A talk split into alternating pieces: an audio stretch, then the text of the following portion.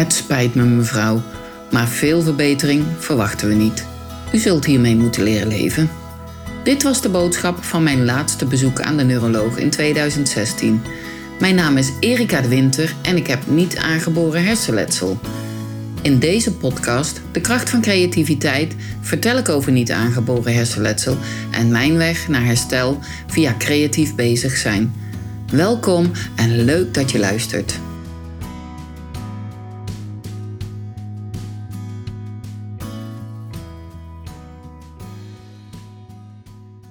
Welkom, lieve luisteraars, bij weer een nieuwe aflevering van de podcast De kracht van creativiteit. Vandaag wil ik het met jullie hebben over Wendy's laatste kunstwerk. Nou, er zijn veel zorginstellingen en organisaties die mij regelmatig uitnodigen voor bijvoorbeeld een inspiratiedag, een lezing of een gastles. Ik vertel daarin mijn verhaal over niet aangeboren hersenletsel en mijn weg naar herstel. Nou, in dat verhaal speelt natuurlijk de kracht van creativiteit een belangrijke rol. Nou, zo ook bij Wendy. Ik kwam Wendy tegen in 2018.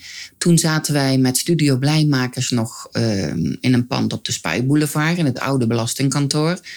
Ik ontmoette haar via een andere kunstenaar en we hadden meteen een klik. Wendy zat in een rolstoel, was een prachtig mooie vrouw met donker haar, hele leuke, hippe, vlotte kleren had ze aan en ze had ook een hele vlotte babbel.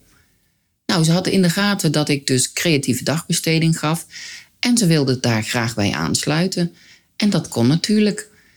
Ze heeft contact gezocht met de WMO, want dat moet je doen hè, als je um, naar Studio Blijmakers wil komen. Wij hebben een uh, contract met de sociale dienst uh, Dordrecht, Brechtsteden. En krijg je goedkeuring, dan kan je bij ons dagbesteding komen volgen. Nou, Wendy kreeg natuurlijk goedkeuring. Ik heb heel veel met Wendy gesproken.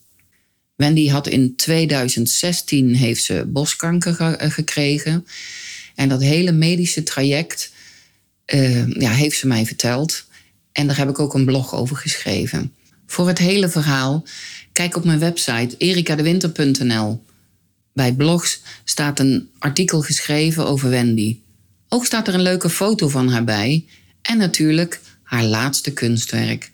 Het is een heel kleurrijk, vrolijk schilderij geworden.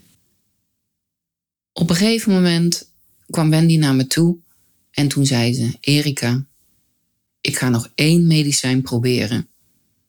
En als dat niet werkt, ja, dan ga ik euthanasie aanvragen. Wauw. Fuck. Dat kwam binnen, zeg. Ik, ja, net zoals nu ben ik er gewoon. Ik ben nu weer even terug in de tijd. Ik ben er gewoon helemaal stil van. Heel veel heb ik met Wendy gesproken over de dood. We hebben gelachen, we hebben gehuild. Ja. Maar Wendy vertelde mij, Erika, als ik dood ben, dan heb ik geen pijn meer. Want ik heb zoveel pijn, dat is echt, ja, met geen pen te beschrijven. En toen zei ik nog tegen de Wendy, ja, ik vind dat dan prachtig dat je toch naar de dagbesteding komt. Ondanks al die pijn, ondanks al die ellende. Ja, zegt ze, maar dan ben ik eventjes, ja, ook met andere mensen en ik kan de focus even verleggen. Ik heb nog wel steeds pijn, maar het is toch anders. Ja, heel moeilijk uit te leggen. Nou, op een dag zei Wendy, hè, die, die had dat laatste medicijn geprobeerd. En toen zei ze, Erika, die medicijnen zijn niet aangeslagen. Ik heb euthanasie aangevraagd. Wauw. En Wendy kwam naar me toe en die zei, ik wil iets nalaten aan mijn vriend Gerard. Een mooi kunstwerk. Dus Wendy kwam met een heel groot doek aan en ze ging schilderen. Laag over laag. Ze zegt: Dit moet een mooi kunstwerk worden waar heel mijn leven in zit, zegt ze. Want het zal mijn laatste kunstwerk zijn. Ze ging weer schilderen, iedere week laag over laag tot ze tevreden was.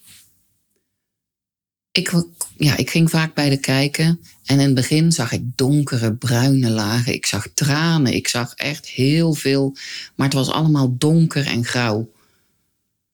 Maar naarmate de tijd vorderde, kwamen er steeds meer kleuren. Op een gegeven moment zei ik tegen Wendy: Je hebt het geaccepteerd, hè? Ja, uh, wat bedoel je, zei ze, met je hebt het geaccepteerd? Ik zeg nou, de euthanasie en de datum waarop je de, deze wereld gaat verlaten. Ja, zei ze met een glimlach. Nooit meer pijn hebben. Helemaal vrij zijn. Dat klinkt echt gek, maar ik kijk er echt naar uit, Erika. Euthanasie is een mooie dood, zei ze. Je glijdt weg zoals je bent. Je doet nog even je haar goed, je geeft je partner een zoen en dan val je rustig in slaap. Drie weken voor haar dood was het schilderij af.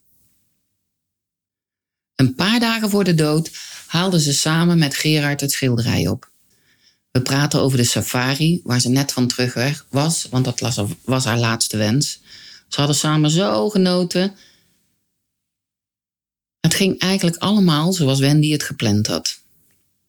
En ik zei nog: Wendy, vind je het goed als ik anderen over jou vertel? Of als ik het opschrijf? Ja hoor, zei ze, je doet maar, want je weet maar nooit waar het goed voor is. Wendy was voor mij echt iemand die, ja, die gaf gewoon niet op. Haar lijf werd eigenlijk gesloopt door haar ziekte. En het was zo mooi om te zien dat Wendy haar positiviteit en creativiteit heeft ingezet in die laatste fase van de leven. Angst, boosheid, pijn, frustratie, onzekerheid, loslaten en liefde, alles heeft ze verwerkt in haar schilderij. Laag voor laag werd het zoals zij het wilde en op de tijd dat zij het voor ogen had. Ja, Wendy heeft in haar laatste kunstwerk echt alles gegeven.